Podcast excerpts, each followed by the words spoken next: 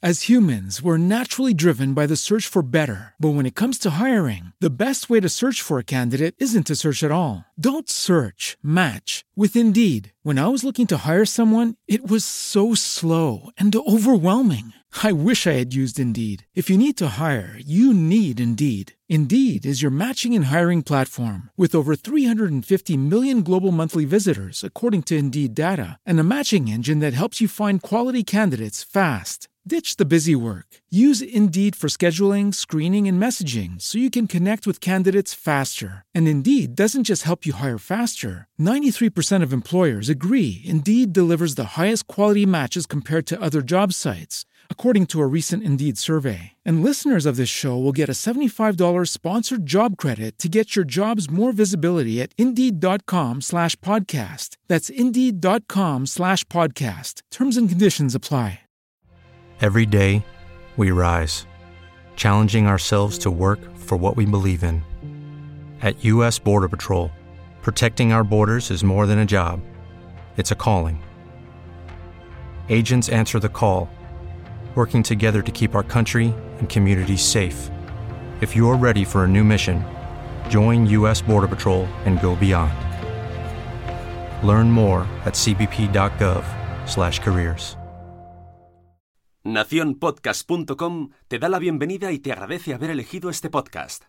Buenos días, Madre Esfera. Buenos días, Madre Esfera.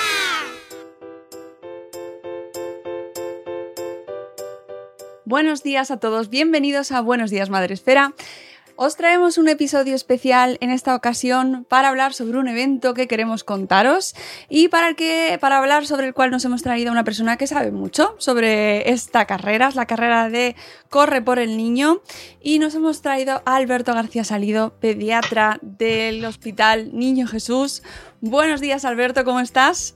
Hola, buenos días. Pues bien, bueno, Estoy buenos bien. días o buenas tardes o buenas O noches. Es un- claro, como es un podcast, que me has dicho buenos días. Yo te respondo porque me has dicho buenos días. No, no, que lo haces muy bien, pero que como estamos grabando a otras horas, pues a mí también se me hace raro. Pues que- nada, buenos, pues buenas. Buenas, buenas. Alberto García Salido, que eh, te leemos mucho por Twitter, pero tú eres, mm, aparte de estar en Twitter contándonos cosas sobre salud, eres pediatra intensivista. ¿Qué es esto de ser pediatra intensivista antes de nada? Bueno, yo lo que digo siempre es que yo eh, primero he sido no, pues eh, hijo, tal, soy, soy padre y soy pediatra. Eh, y, para mí es importante destacar el hecho de ser padre y pediatra porque a mí sí que me ha aportado una, un cariz o un- una perspectiva diferente desde que soy papá, ¿no? Por así decirlo. Sabéis que la, la pediatría es una especialidad médica eh, que además es pediatría y áreas eh, hospitalarias, nos formamos eh, como pediatras generales y luego al final de la residencia, en los últimos años, nos especializamos. El, el pediatra se forma durante cuatro años, pues en el caso del intensivista, el último año de su formación se realiza en cuidados intensivos. ¿Qué ocurre? Que como eso no suele ser suficiente, como es lógico, se extiende durante un periodo más de tiempo, dos años o tres años. Ser pediatra intensivista lo que supone es que te has formado como pediatra general y luego eh, te has eh, especializado en el cuidado y tratamiento del niño crítico, de aquellos niños que por enfermedades que aparecen de golpe o por enfermedades o complicaciones que se añaden a otras que ya tenían, necesitan ir a la unidad de cuidados intensivos para recibir un soporte que no se puede hacer en, en otro sitio. Eso es un pediatra intensivista. Está muy intensivo ahí. ¿Cuántos con el años, paciente. ¿Cuántos años estás estudiando y preparándote? Eh, bueno, pues tienes la carrera de medicina, como todos, los cuatro años. Y actualmente, eh, un- o sea, en pediatría no tenemos reconocidas las subespecialidades, ¿vale? Pero en mi caso, yo llevo ya trabajando como pediatra intensivista eh, pata negra, entendiendo por pata negra que tu dedicación está en el contexto de los intensivos 10 años. Llevo trabajando 10 años en, en una UI pediátrica. Entonces, eh, requieres, pues en mi caso, 10 años de experiencia que se han añadido a los 4 años de experiencia de la, de la especialidad.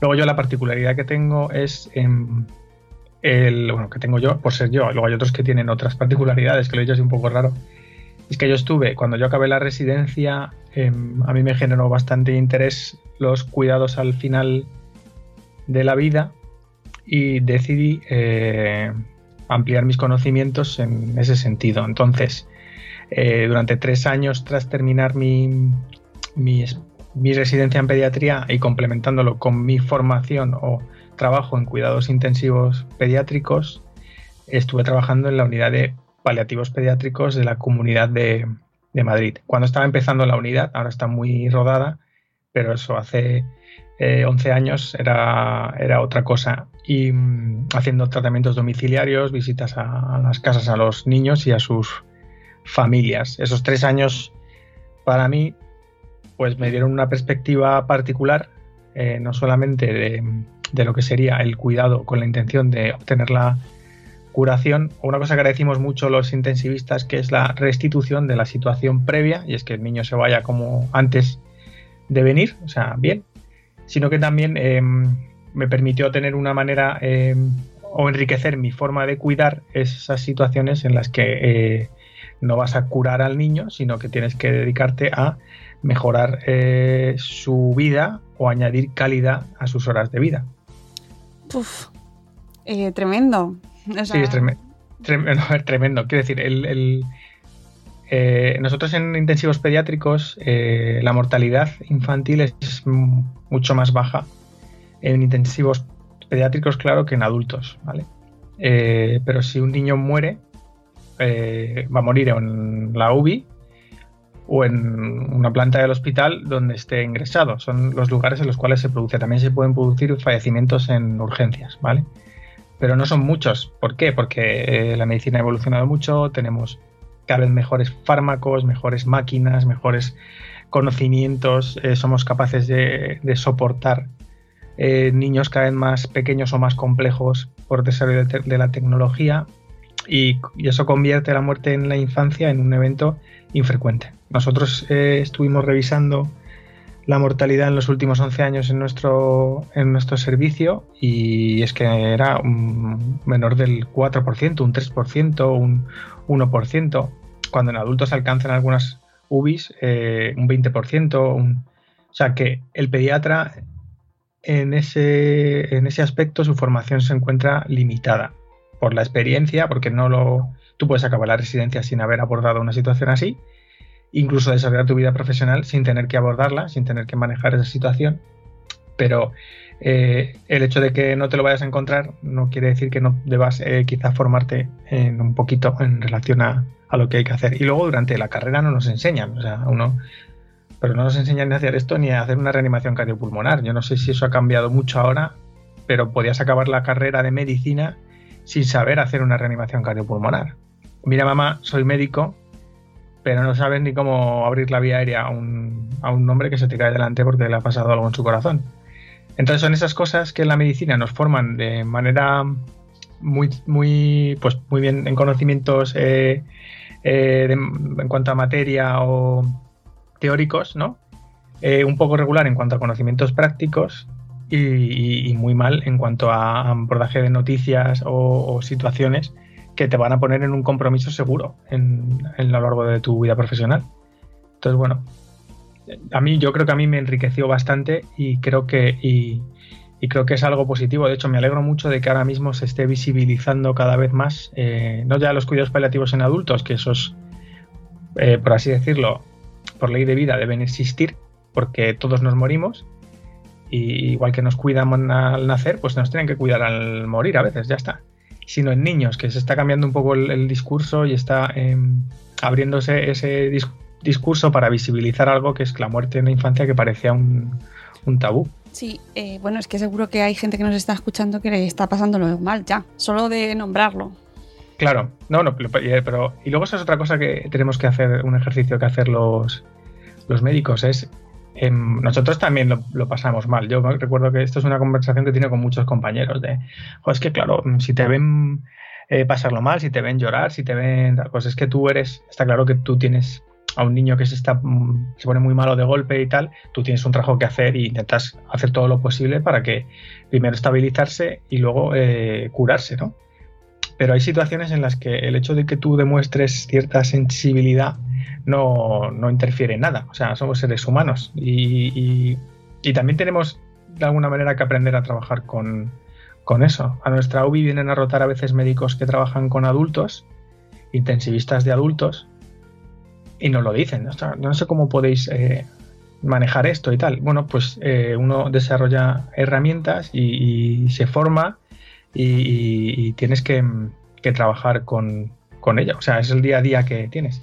Yo hay una, luego con los padres, que esto es muy curioso. A mí, como puedes imaginar, yo he oído más de una vez eso que te dice un padre, trátalo como si fuera tu hijo, o trátalo, eh, o tú qué harías si fuera tu hijo, ¿no? Ese tipo de cosas. Yo, el hecho de, eh, yo recuerdo el momento en el que hice mi primera guardia en la UBI después de ser padre, ¿no? El primer niño que vi llorar, que lloraba en el mismo tono que mi hijo. Entonces dices, uy, se te encoge ahí algo, ¿no? Y tal. Luego te lo vas trabajando y te das cuenta, eh, esa pregunta es normal y además es justa, pero lo que tú tienes que hacer no es tratar a tus pacientes como si fueran tus hijos, porque no lo son. Tienes que tratarlos en función de lo que necesitan. Y yo lo he dicho muchas veces y lo he escrito. Yo creo que si yo tuviera que tratar a mis hijos, lo haría mal. Por una serie, porque estaría condicionado por el hecho de que son mis hijos. Creo que mi trabajo no es tratar a, a los hijos de los demás como a los míos, sino hacer lo que necesitan. Y ese, es un clic que a veces eh, tienes que hacer y lo haces con el, con el tiempo. O sea, la primera guardia mala, el primer momento malo, no se te va a olvidar, pero eh, de alguna manera te va a servir como escalón para alcanzar eh, el siguiente nivel en el que te vuelva a ocurrir lo mismo y tienes más herramientas para manejarlo. Mm, no, me resulta interesantísimo escucharte porque además hay mucha gente, bueno, y no queremos nunca pensar en que nuestros hijos van a estar en esa situación o que les va a pasar algo así, pero en ese caso hay gente que está allí, ¿no? O sea, es decir, no, nos, no, no pensamos en esas situaciones ni en hasta que te llega ¿no? el momento, pero, pero eso puede pasar. Entonces, escucharte a ti y ponerle voz a esa situación, yo creo que nos puede ayudar a entender. Que la vida te cambia en un instante. O sea, si de algo te sirve, yo recuerdo de ir a las casas, ¿no? Em, yo lo he hecho muchas veces también a mis compañeros, si alguno se enfada, digo, bueno, pero es que cuando vas a la casa de alguien y te metes ahí, ves sus fotos, su vida, sus historias y, o sea, estás viendo la vida de gente que es como tú, no hay diferencia. Pero ha ocurrido algo que se la ha cambiado. Y eso te, da ahí una... Es también absurdo, pero te, pone en valor y te pone en tu sitio con muchísima velocidad. Tú ya eres... Dices, pero ¿de qué me voy a quejar yo? ¿Pero qué es lo importante? Todo eso, eh, los médicos eh, tenemos eh, cierta suerte, ¿no? Porque la gente abre sus casas, abre sus vidas y estás expuesto a vivencias que te van a, enriquecer y te van a permitir, si eres capaz de interpretarlo y, trabajarlo, tener una perspectiva de la vida que es muy interesante. A mí me han enseñado, los padres de muchos pacientes me han enseñado un montón. O sea, yo no soy el Alberto que era hace 12 años, obviamente, porque si lo fuera, a lo mejor tenía un problema. Ya. Podéis leer, Alberto, de todas formas, es que esto no lo he dicho al principio, pero seguro que si pasáis por Twitter de vez en cuando eh, y nos leéis a nosotros también, porque nosotros lo compartimos mucho, podéis localizar a Alberto en la cuenta No Panaden, que a mí este nombre, este, este usuario siempre me ha... Pues tiene explicación. Ah, pues por favor, dámela. Claro. no, hombre, es, bastante sencilla. A ver, yo, mm, yo siempre digo lo mismo. Con Twitter, por ejemplo, eh, se me ha ido de las manos. O sea, es un. ha ocurrido algo, yo no sé qué ha pasado. Eh, a mí me gusta escribir de siempre. Eh, y, la cuenta de Twitter la abrí, la inicié, o como se quiera decir eso, para hacer promoción de mis libros. Si es que yo digo, pues aquí, mira, me hago cuenta de Twitter y puedo hacer publicidad, que se me da bastante mal hacerla, además. Y lo que ocurre es que empecé a escribir sobre pediatría y, hacer eso eh, empezó a llegar a, la gente y mira, pues ya está. El Nopanaden es del nombre del blog. ¿Vale? Yo, mi blog, yo creo que es uno de los blogs más antiguos de la historia de la humanidad, porque no sé si tiene 17 años. O sea, yo ese blog lo abrí que estaba en, en la residencia o antes de la residencia. Y sí, era antes porque lo abrí creo que el último año de carrera. O sea, hace muchísimo tiempo y mm, se llama no pasa nada de nuevo. Entonces, si coges la primera sílaba de cada tal, pues no pasa nada de nuevo, no panaden. Y, y por eso me dice ese nick, el nombre del blog. Pero fíjate por dónde han ido las cosas, que yo mm, sigo escribiendo, pero, pero no pensé que ni mucho menos fueran a, a- a conocerse mucho más ese nombre del que... Sí, sí, sí, se le conoce mucho. Ya la gente se me, me reconoce más por eso que por mi nombre, que es un poco triste. Eh, bueno, pero malo no es. Y de no, hecho, malo, no es triste. y- Uno y- puede, ser, puede no ser malo, pero es triste. no es triste. No es, no estoy de acuerdo en absoluto. Y, y- y me parece significativo que, se, que haya tenido tan buena acogida en Twitter, y esto alguna vez lo hemos hablado en charlas con, con pediatras y redes sociales, ¿no? porque quizás había necesidad de información eh, sobre pediatría mm, en redes, pero directa y, ¿verdad? Mm, Es O sea, mi yo creo que- sensación. que la una de las cosas interesantes de que pediatras es, em, a ver, la desmitificar la, la paternidad o los problemas que tienen los padres. Eh, los niños tienden a la salud, ¿no? Nosotros, yo por ejemplo, trabajando en un hospital, eh, tengo un sesgo, ¿no? Que es un sesgo de selección y es que yo veo a los, la mayoría de los niños que yo veo les pasa algo, pero eso no es la realidad. La realidad es que a la mayoría, a la inmensa mayoría, no les pasa nada.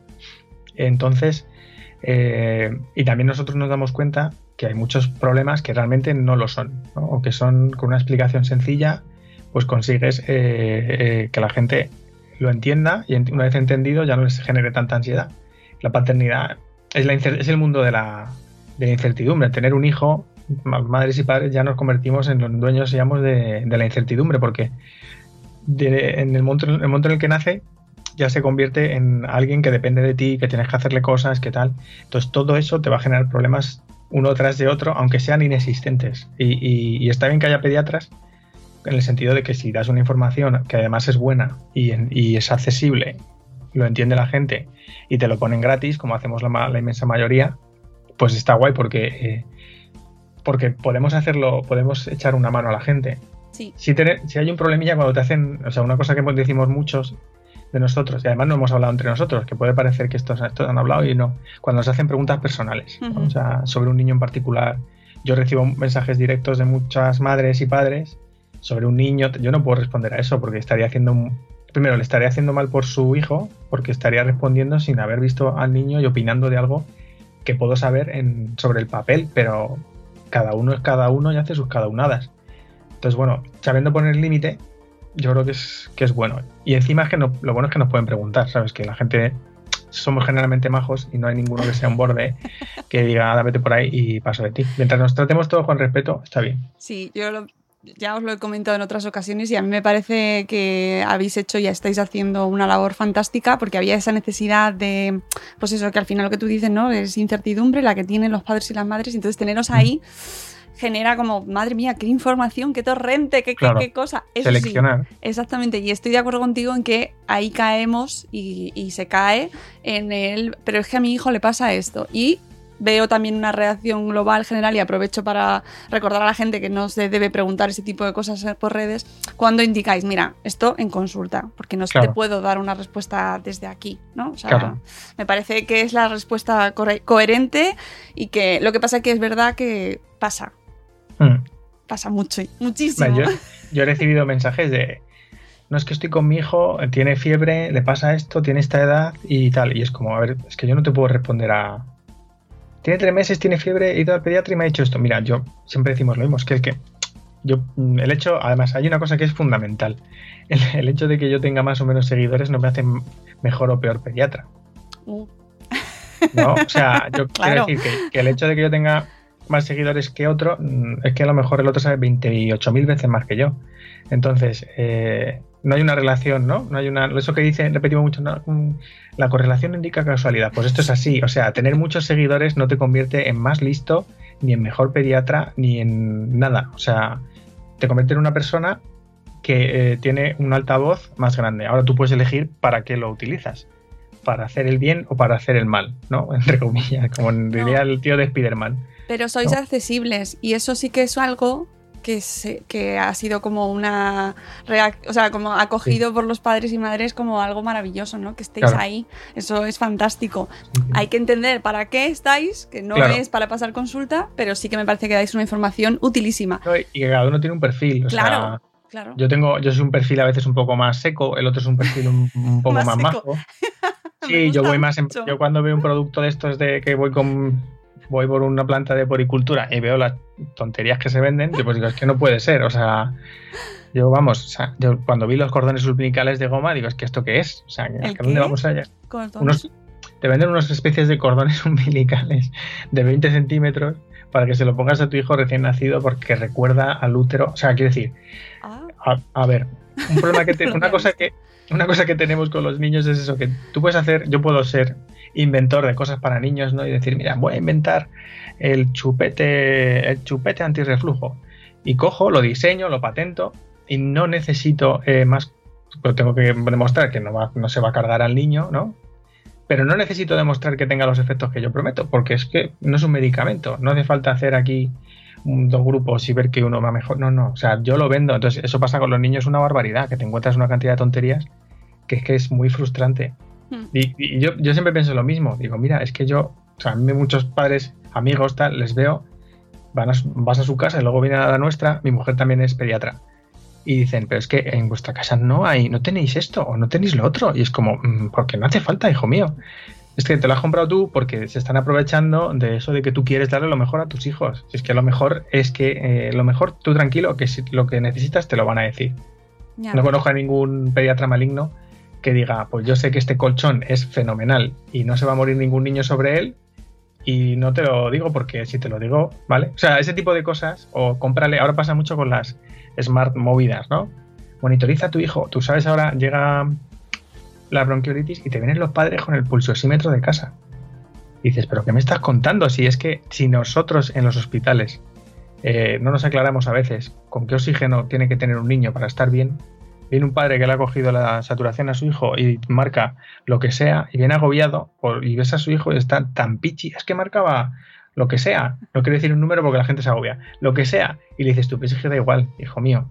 Entonces, ¿para qué me he comprado esto? Pues te lo has comprado porque tú crees que estás haciendo un bien, pero quizá no lo hagas, que, que es diferente. Entonces, eh, para eso sí podemos servir. Pero vamos, en casa es que no tenemos absolutamente ninguna cosa, porque ya es que es así, si yo hubiera algo que a mis hijos les protege contra algo, ya te digo yo que se lo compraba y se lo recomendaba al que tiene alrededor, Hmm. pero mm, no lo hay. Ya, eso pasa, pero es que ahí estamos, ahí estamos. Hay que recordarlo a la gente que hay mucho marketing por el mundo. Eh, podéis seguir a Alberto también con sus hilos de queridos padres, precisamente eh, hablando sobre estos temas, sobre, bueno, muy relacionado con todo esto. De vez en cuando, cuando entras en Twitter, aparece el hashtag queridos padres. Y ahí es Que donde a veces es cuando nos, das, nos das ahí zascas. Pero no lo hago. O sea, yo ahora utilizo mucho más el, el plural majestático, por ejemplo. sí, sí, pero al principio eran más zascas. Al principio era más así, pero ahora soy más. eh, porque es verdad, o sea, también vas aprendiendo. Yo no lo hago. O sea, yo- a mí, por ejemplo, eh, ayer, antes de ayer, leí un sobre las vacunas. Qué bien lo hacemos las, eh, los médicos y las enfermeras y todo el mundo, que están los niños súper bien vacunados en España, tal. No, no, perdona, o sea, los que lo hacen bien son los padres que traen a los niños. Que son los que eh, confían en nosotros, tal. Entonces, primero las familias y luego, vale, nosotros muy bien, porque mm, hacemos bien esa parte de nuestro trabajo, pero es, es- una relación que, que si no están los padres que te traen a su hijo para que le pinches o para que le explores o para que lo que sea, no, no habría el, feedback este positivo que tenemos todos. Entonces, no son tanto zascas, pero mm, sí que era, sí es cierto que ahora utilizo más el programa estático porque me parece que también es más justo para, para todos. Porque yo también, o sea, quiero decir que nosotros cometemos errores también. Creo que has suavizado el tono, tengo que Sí. decírtelo. Yo soy, yo soy, o sea, yo soy un poco agonías con mis hijos y mi mujer es menos agonías y ya está. O sea, yo lo reconozco, no me importa. No, pero son, son muy útiles. eh, los tienes recopilados además también, me parece, ¿no? Eh, no los tenías recopilados. Algunos sí, hice un momento de esos, pero bueno. Eh, bueno, haz- Pero que la gente pone lo que dices tú y salen todos, o sea, que están ahí. Sí. Y luego, pues, mm, hago muchas interconsultas a otros compañeros. Tal, pues mira, mm, ir a este, a este, a este pediatra que sabe más que, que yo de esto o al otro. Sabes que eso es muy bueno también. Es muy bueno y además se te se vas comentando pues que al final es cuestión de conocimiento, ¿no? De que sepamos cosas de, salud general, de pediatría y que nos viene bien a todos. Y otra cosa que tiene bueno que estés en redes es que también das difusión a iniciativas como la que queremos contar hoy, que ha sido la excusa fantástica para traerte al podcast. Sí, corre por el niño, sí. corre por el niño, eh, que es una carrera que se celebra el 13 de octubre, si 13 no me equivoco. De octubre. El 13 de octubre. ¿En qué consiste este Corre por el Niño? Pues mira, tiene, tiene una, La historia. A ver, es una historia entre chula y un poco casi vamos a la cárcel.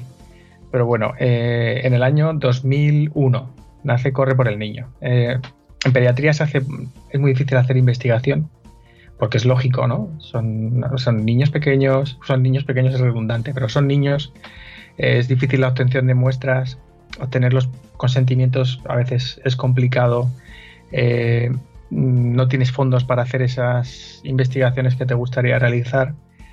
Eh, son como una serie de obstáculos que, en la medicina del niño, además, como he dicho antes, se ponen menos enfermos, pues hay menos patología, enfermedades que, estudiar, salvo las que todos conocemos. ¿no? O sea, si hablamos de niño oncológico a niño eh, más el oncológico casi. En pediatría, cuando hablamos de investigación, casi todo el mundo, su imagen es la del paciente con, cáncer, ¿no? Entonces, en el año 2001, el doctor Juan Casado Flores, que era el jefe de la unidad de cuidados intensivos pediátricos, él es un corredor nato, o sea, él es un runner. Y llegó un día y, nos dijo eh, a varios, entre ellos está uno de ellos de los que nos dijo, es muy gracioso porque es Gonzalo Ñoro, el de dos pediatras en casa. Yo era IR4 y él era residente cuarto año y el de tercero, nos dijo, vamos a hacer una carrera popular que en ese momento había, pero no había tantas como ahora, o sea, no era lo que es ahora. Y nosotros le dijimos, muy bien, fenomenal, ¿y eso cómo se hace? No teníamos absolutamente ni idea de, de, que hacer una carrera popular. Entonces eh, hicimos ahí una lluvia de ideas, decidimos el, nombre, vamos a llamarla Corre por el Niño, y Juan Casado, que es que es un, es una mente pensante y además es de las típicas personas que te arrastra y te esto hay que hacerlo, hay que sacarlo adelante tal, pues decidió que íbamos a hacer una carrera de 5 kilómetros en el interior del retiro. Me río porque, claro, entonces, eh, ¿y eso cómo se hace, eh, Juan? Eh, ¿Y ahora qué? Bueno, pues ahora tenemos que hablar con. Tendremos que pedir los permisos. Muy bien, Juan. ¿Y cómo se piden los permisos? Entonces era todo, pues tenemos que llamar al ayuntamiento. ¿Y a quién llamamos? Pues no lo sé, búscalo en Google. Pues hicimos una, página con un, con un WordPress de la carrera, las inscripciones, claro Oye, vamos a vender, eh, hacer inscripciones. Vale, que hacemos inscripciones online. Online, fenomenal. ¿Y eso cómo lo hacemos? Pues tendremos que montar una página, pero ¿cómo se cobra? Pues con, vamos a hacerlo con PayPal. Hicimos una cuenta de PayPal. Em, Juan eh, consiguió las camisetas financiadas por no sé quién, eh, los dorsales financiados por no sé cuál, porque es una persona que se mueve muy bien. Engañamos a un montón de residentes para la venta de dorsales la semana previa a la carrera y la entrega de camisetas. Claro, nosotros, ¿qué expectativa teníamos? Que fueran 500 personas, porque eran el retiro, tal. Oye, ¿habéis pedido las vallas? ¿Qué es eso de pedir las vallas? Por favor, ¿qué me estás contando? Pedimos las vallas al ayuntamiento. El caso es que eh, llega el, día anterior de la carrera y tenemos 3.500 inscritos, que superaba con mucho lo que esperábamos. O sea, ya empezó, eh, empezamos a decir entre nosotros, efectivamente, mañana a, las, a la una que termine la carrera vendrá la policía a buscarnos porque vamos a ir a la... Pues el caso es que eh, yo recuerdo el día antes de la carrera ese de primer año irme con, con la que es ahora mi mujer y irnos al retiro por la noche a las 10 en noviembre a, a, ver si estaban las vallas que habíamos pedido en su sitio. Y era como mágico, estaban ahí puestas las vallas. Bueno, pues ese domingo montamos la carrera, perimetramos el circuito, con, las cintas estas rojas de los regalos que haces un lacito para que pues con eso, o sea, era todo hecho, pero más a mano imposible, los residentes por ahí para que no se perdiera nadie. Hablamos con los voluntarios del Ayuntamiento de Madrid, que se nos ocurrió mirar como dos semanas antes que existían, vinieron mmm, ciento y pico a ayudarnos de manera completamente altruista. Yo no sé si has visto El Señor de los Anillos, la... Pues en, la, yo les llamo, o sea, en las dos torres hay una escena cuando Gandalf llega ahí, que están casi a punto de, de morir todos en el abismo de Helm, que aparece por ahí Gandalf en la colina y bajan todos los Rohirrim, pues fue igual. O sea, yo cuando les vi llegar al retiro digo, madre mía, esto ya está hecho. El caso es que fueron, primer año, 3.500 personas. Esos, esos fondos eh, se destinan para hacer investigación en enfermedades graves. ¿no? Dar la oportunidad a gente del hospital que no tiene carrera investigadora a iniciar esa carrera con proyectos em, más o menos pequeños que se desarrollen durante un año. ¿no? Ese era el germen de Corre por el Niño. Yo en ese momento em, estaba también empezando a trabajar en investigación en el laboratorio de comatología del Niño Jesús y, cuando los biólogos ven eso y tal, pues de repente, claro, 3.500 personas, una carrera popular vinculada al hospital y encima que la gente fue una fiesta, la verdad, porque fue un montón de, de animación pues de repente se empezó a aplicar más, más el hospital. Eso nos llevó a hacer, pues, a empezar al año siguiente, con, cada vez iba aumentando la complejidad y la entidad de la carrera, ¿no? Y en los tres primeros años siguió manteniendo ese perfil de lo hacen residentes, tal, pero llegó un punto que creo que fue la quinta edición, que llegamos a los 10.000 inscritos, que ya no se podía mantener, ya no podía ser organizado por alguien que no tuviera em, la capacidad de hacer algo tan grande, ¿no? Al principio era en el retiro, eh, pero como hubo una serie de problemas, árboles que se rompen y hubo accidentes, pues decidieron limitar el acceso al retiro para este tipo de cosas y, tuvimos que salir. Pero bueno, al quinto año, ya te digo, en el quinto año habíamos llevado más de 40.000 personas a correr por el niño, sumando.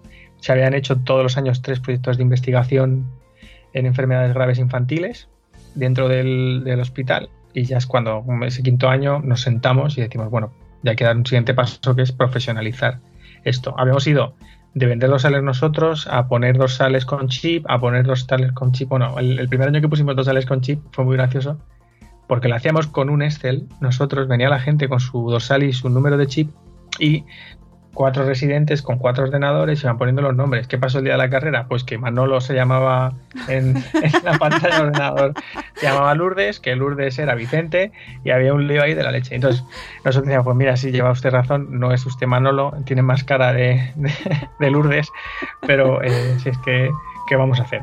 Entonces el quinto año empezamos a buscar eh, un soporte profesional que lo logramos a través de Mapoma, que hace el Maratón Popular de Madrid y, se están encargando de la carrera ellos desde ese momento. Juan Casado sigue teniendo un papel fundamental, ¿no? porque es como la cabeza visible del evento. Luego ah, yo y otros compañeros seguimos vinculados, por ejemplo José Luis Unzueta también está por ahí, vinculados en la organización, eh, ya no tanto mano de obra, porque llega un momento en el que no puedes, ya por, por es que vamos, segundo año yo recuerdo que eh, hicimos un poco más largo el circuito y se nos ocurrió montar las vallas igual el día de la carrera, no llevar guantes, o sea, las, manos con ampollas. Decir, ¿pero esto qué es? O sea, ¿qué estamos haciendo? Al tercer año ya compramos guantes para que no nos pasara lo mismo, pero que ya pasamos, a, ya dijimos, mira, es que esto ya es peligroso, tiene que hacerse bien. Eh, había mucha implicación de del SAMUR, de la policía, del ayuntamiento, ha habido la, alcaldesa, o sea, esto ya no puede ser algo tan así eh, amateur, tiene que ser profesional. Y bueno, pues entró Mapoma y ahora la carrera es un evento que está muy instaurado entre el circuito de carreras populares madrileñas. Eh, vienen familias con sus hijos, viene muchísima gente porque es, la verdad que es bastante divertido y bastante agradable porque la gente mm, está de muy buen humor. Eh, lo que se intenta es que no, no es una carrera competitiva, es para pasárselo bien. Luego, es una carrera que tiene bastante transparencia en el sentido de que, por ejemplo, ahora lo que hacemos, eh, eh, ya hay una comisión ahí vinculada que hace eh, una especie de concurso de proyectos de investigación. Se abre un plazo, la gente envía sus proyectos, eso se anonimiza, cada proyecto se envía después a cuatro evaluadores externos de fuera del hospital que eligen en función de, de cómo son eh, cuáles van a ser los tres proyectos que se financian ese año. Esos tres proyectos se deben ejecutar en un año y el año siguiente presentar los resultados. O sea que eh, ya lo tenemos mm, igual. Eh, si uno quiere ir a la página de la Fundación del Hospital, ve em, a qué proyectos se han destinado los fondos. Y si va a la carrera, igual. No intentamos que haya mucha visibilidad del destino que se hace o de que se da al, al dinero de la carrera. Porque también es lo que la gente em, se merece. Quiero decir, si tú has venido a correr, has dado, has dado dinero para, para investigación, pues tienes que saber a qué se dedica y qué mm, proyectos han salido adelante. Y la verdad es que eh, pues hay proyectos que van desde marcadores de infección a otros que se hace un robot para que los niños con parálisis cerebral eh, anden, o una aplicación en gastroenterología para los críos que tienen enfermedad inflamatoria intestinal. Todo eso eh, se va tejiendo y este año ya llegamos a la novena edición, que la hemos adelantado un mes con respecto a otros años por el tema de la climatología y tal, y que, y que vuelve a formar parte del, calendario de carreras. O sea, es, es una cosa además muy chula. El- el- ya cuando lo hacíamos estábamos muy metidos, era chula, pero ahora mm, que lo puedes ver con más paz interior Sí, mejor, e ¿no? incluso participar es mejor. O sea, yo al principio me decían, pero tú no corres, Alberto, y yo decía, pero ¿cómo voy a correr? Si es que yo, o sea, me quiero morir. Yo me recuerdo que los tres primeros años, en la semana previa a la carrera, yo desaparecía de casa porque es que era toda la semana dedicada a, a la carrera y a poner un parche, luego otro. Pero igual que te lo digo de mí, te lo digo de otros compañeros y de primero el doctor Casado, que es la persona que más se ha implicado con esto, con muchísima diferencia. O sea, lo de Juan ha sido un, un ejemplo de, de- de visión y encima de implicación. Porque ahora, si miras carreras populares de hospitales, ya hay más de una. Pero el primero fue Juan. El que tuvo la, la idea y El que ya se fue Juan. ahí. Mm. Sí, No, efectivamente ahora hay un montón de carreras de hospitales, de no hospitales, hay Mm. mogollón, sí, sí. sí. pero mm, bueno, está, vamos a aprovecharla para abrir la temporada de carreras. Nosotros vamos a estar allí. Hay Ah. carrera para adultos, para si tú eres un, runner, voy a decir un friki, pero bueno, si tú eres un, Bueno, si tú eres un, un- un runner, ¿abrimos melones aquí o qué? hay, hay una carrera de 10 kilómetros eh, con su chip y tal, todavía no estaba homologada, que es, ese es el siguiente objetivo, homologarla para que sirva como tiempo de referencia para acceder a, carreras ya más profesionales. Sí, es, sí que Mapama sí que creo que ha hecho una especie de circuito anual donde si haces no sé cuántas carreras o disminuyes el tiempo de no sé qué, eh, te, te hacen como ellos una especie de, de premio y tal. Pero eh, está la de 10 kilómetros, luego hay una de, de 5 que es para menos frikis y luego está la familiar, ¿no? ahí con tus hijos y con quien sea. Y esa es muy divertida porque vas con todo el mundo. O sea, mm, yo eh, vas con tus dos hijos o tal, te corres un kilómetro, te echas unas risas y ya está. Y, eh, hombre, antes era, digamos, como más eh, entrañable porque estabas en el retiro, dentro del retiro y tal, pero ahora pueden seguir entrando al retiro cuando termina la carrera porque no hay problema. Eh, lo único es que lo que nos obliga es a cortar la, la calle que está delante del hospital, que también está muy bien, porque cortamos una calle entera y ahí no pasa nada. Entonces, eh, y siempre intentamos llevar algo mm, en plan gente de, de la Legión 501 de Star Wars, van payasos, Oh, qué guay. hay, hay animación, se regalan libros de alguna editorial eh, para niños, o sea que...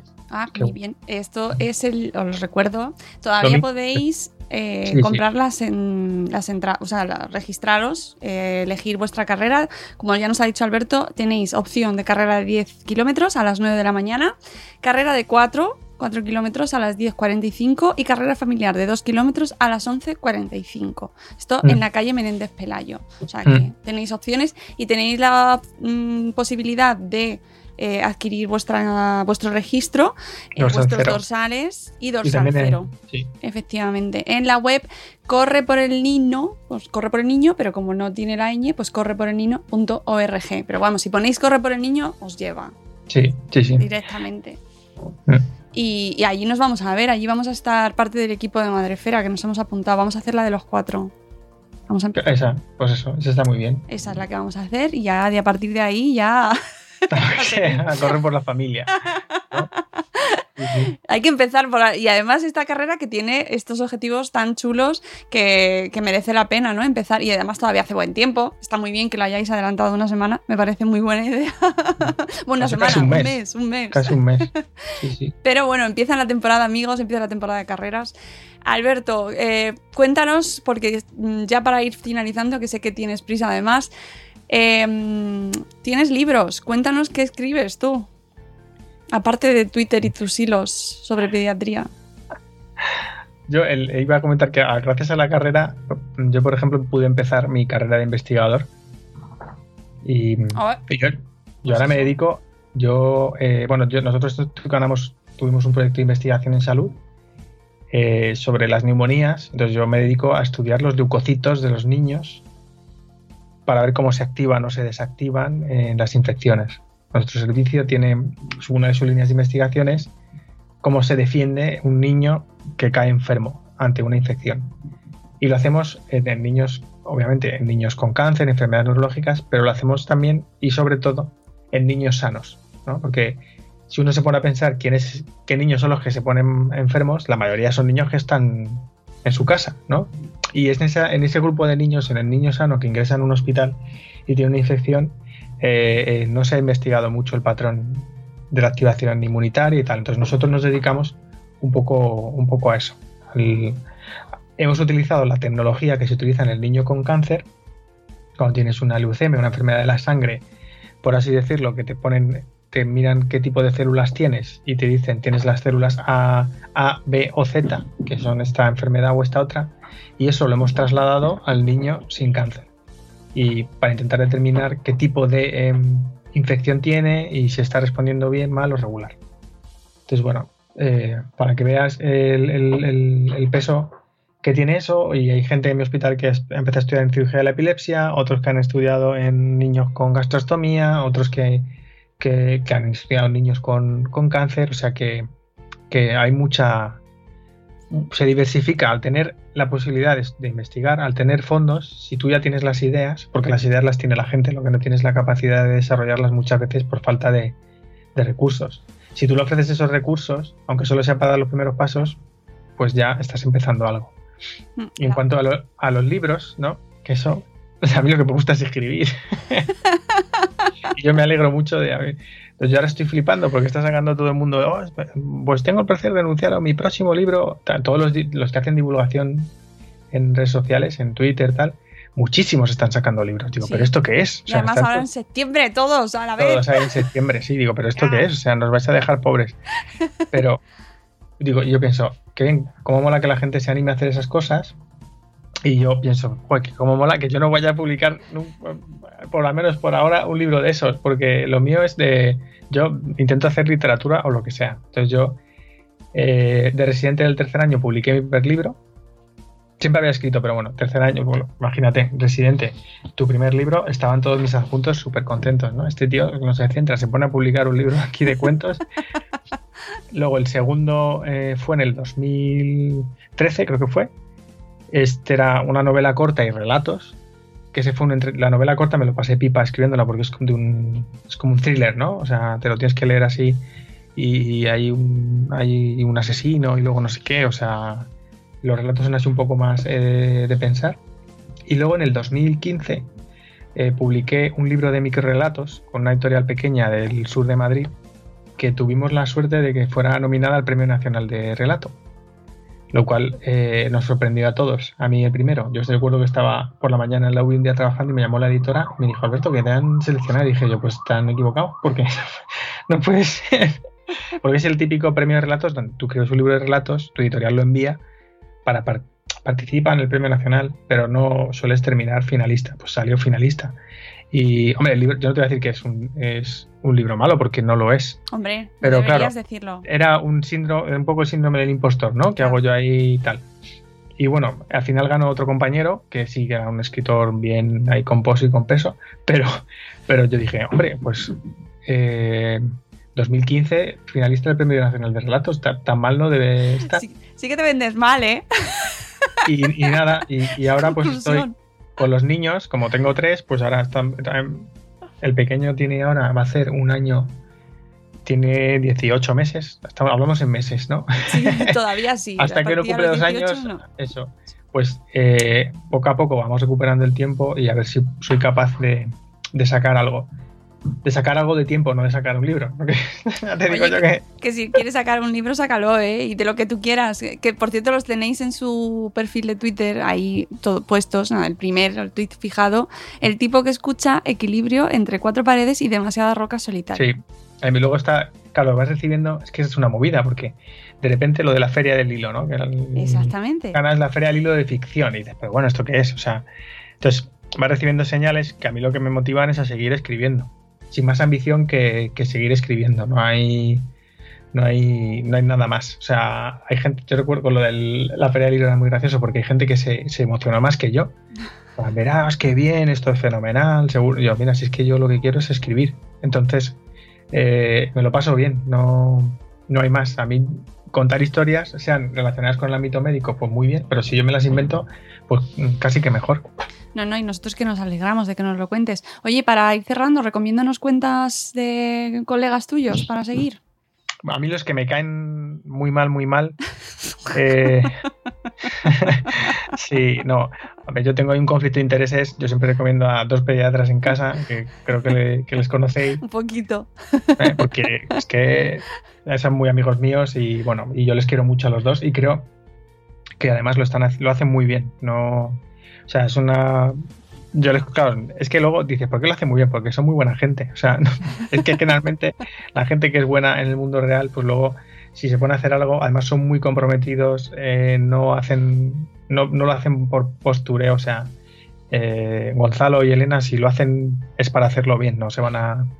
Luego, eh, aparte, son coherentes, no es gente que no sepa pedir disculpas, te escuchan, tú les puedes escuchar a ellos, es es gente buena. Entonces, como gente buena, mira.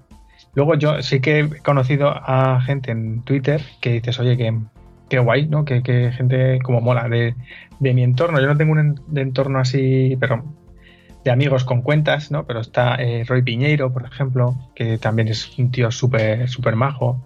Iván Carabaño, que es un tío que tiene una visión lateral eh, de la pediatría desde el arte que es muy chula. Verónica Bernabeu, que tiene una visión lateral de la pediatría desde el humor, que también es muy potente. Eh, Gaby, eh, Gaby Ruiz creo que es, Pepe, Pediatra, María José Más, que tiene su libro de neurodesarrollo, José Ramón, José Ra, que está en neonatos y que tiene un, perfil, contestatario y tal, que mola mucho porque es que a veces a los pediatras nos sobran los diminutivos y hay que ser más así. Luego está el pesado este de Lloreda, que es muy pesado, que está siempre hurgando ahí y tal, y que el tío escribe, escribe muy bien. Eh, escribe muy bien además eh, y, mucho y mucho muchísimo pero es que además es muy es un tío muy sensato o sea es que no, no le sobran palabras ni le faltan. Y sabe mucha historia de medicina. Es que es un, yo no le conozco personalmente pero eh, tiene pinta de ser un tío muy legal. Muy tal y como es, eh, sin ambajes y ya está. Y además es sincero que eso se, aprecia un montón. Eh, luego también está Lucía, mi pediatra, claro, con su manera de enfocar la pediatría y su, y su forma de hablar de, la maternidad, que yo creo que, que, ha estado bien para muchas mamás poder encontrar esa manera de enfocar la, la maternidad, ¿no? Porque muchas veces nos cohibimos y ella, pues, jole, yo siempre se lo he dicho a Lucía, digo, yo Lucía no podría hacer lo que haces tú, pero qué bien que lo haga alguien. ¿no? porque es necesario. Eh, está, estoy haciendo así como un mapa, mapa luego está la boticaria García, ¿no? que también hace otro tipo de divulgación, pero es guay.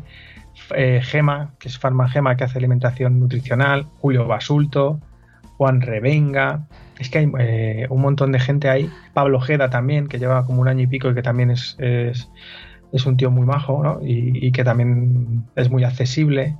Eh, José, me olvida seguro alguien. Em, no sé, es que hay mucha gente que, está haciendo desde diferentes puntos de, vista. Eh, Gloria Colli, es que no sé, nunca me sale. Yo tampoco sé si es Colli o, Colli. Eso es. Yo creo que es Colli, porque si fuera Colli sería como la a Colli y no, no. sé. Y mira que grabo con ella, pero a lo mismo en ese, momento se lo pregunté, pero no me acuerdo. Pues es que hay, hay mucha gente que está haciendo y escribiendo y y, prestando su conocimiento de manera altruista, que es que es una, es una gozada. Y a mí se me, se me olvidan algunos, seguro, seguro. ¿eh? Y luego en Twitter está muy bien porque ves a gente que no habla de pediatría y aprendes de, de ellos, que es lo bueno también. Y gente que no piensa, luego, eh, yo que sé, Javier Padilla también es que muy bien eh, sobre familia, no tanto medicina, pero a lo mejor una perspectiva más salubrista de todo esto, que te habla un poco Vicente Baos, también está está muy bien. O sea, hay un grupo de gente ahí que, que lo bonito además es que no siempre opinamos lo mismo, pero que aportamos y la gente al final eh, recibe. Yo recuerdo una cosa que me dijiste tú, eh, Mónica, hace tiempo, que es que queda muy raro cuando los médicos discutís ah, en redes sociales. Y llevas razón. O sea, yo creo que hay, hay cosas además que, sobre las que discutir no aporta nada porque muchas veces lo hacemos desde el ego, ¿no? El yo sé más que tú, o el yo tal. Eh, y los que te he dicho generalmente no suelen discutir, ni entre ellos ni con nadie. Son muy respetuosos. Ignacio Rosell es otro que me ha cortado, me ha cortado salud pública, que también sabe mucho. Que es gente que es, es capaz de decir, vale, pues no estamos de acuerdo, pero no pasa nada, no pasa nada. Y eso para hablar de determinadas cosas, como pueden ser vacunas, por ejemplo, eh, que a veces liamos, la liamos más nosotros que lo que necesita la gente, eh, es muy interesante. Pero que quede claro que los que peor me caen, los pediatras en casa. se lo diremos y se lo mandaremos el corte antes de publicarlo. Sí, que los odio, es una cosa, es que no puedo con ellos. Puedo hacer esta sección, oye, la veo, ¿eh? Al final de cada entrevista, ¿a quién odias más? Oye, pues sí. ¿Verdad? ¿no? Como, hace, como hace Broncano en La Resistencia, ¿no? Que preguntaban antes Sí, ¿cuánto, cuánto ganas? dinero tiene, sí, cuánto ganas y cuántas veces ahí le das al tema. En el último Pues mes, tú, ¿no? Y tú en, en Twitter. En Twitter, ¿a quién odias más? ¿A quién odias más? ¿Te imaginas? Bueno, Sí. oye, sería una manera interesante de mover los episodios, pero no lo voy a hacer, no lo voy a hacer. ya luego por privado y eso. Sí. Bueno, Alberto, pues oye, eh, seguiremos hablando porque me, mm, me he quedado con más temas que preguntarte, pero será para otra sesión, seguro. Eh, nos veremos el domingo 13 de octubre. eh, en la carrera, espero veros a todos los que nos estáis escuchando, todos los que podéis acercaros a Madrid, que va a ser seguro, espero, muy bueno. Y si no lo hace, pues ya diremos que lo has gafado. Eh, Y no ah, pasa nada. vale.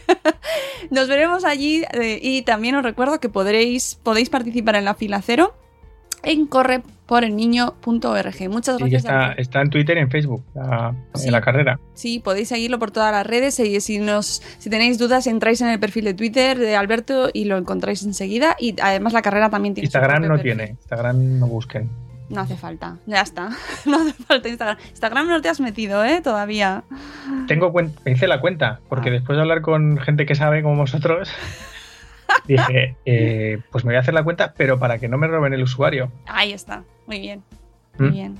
Bueno, no Por si acaso, digo, me lo, me lo voy a hacer y así no me roban el usuario. Claro, claro que sí. Bueno, ahí te esperamos por interés, por, uy, por, por interés. Iba a decir por Instagram y por Pinterest, que eso Sí. tengo- es una Oye, pues has perdida. creado una, una nueva red social. Interest, ¿eh? Interest. Interest. Uy, Sí, la voy a patentar. Si la juntas con Twitter ya es tu interés. Bueno, Alberto, un placer hablar contigo. Nada, igualmente. Y, y nada, nos seguimos leyendo por las redes. Y a bien. todos los que nos escucháis, ya os he contado toda la historia de la carrera. Espero que os apuntéis, que participéis. Y nos escuchamos en los directos de lunes a viernes a las 7 y cuarto de la mañana para madrugar con nosotros y seguir conociendo gente chachi como Alberto y gente, historias y, y maneras de madrugar, pues con espíritu positivo. Nos escuchamos, amigos. Adiós. ¡Hasta mañana!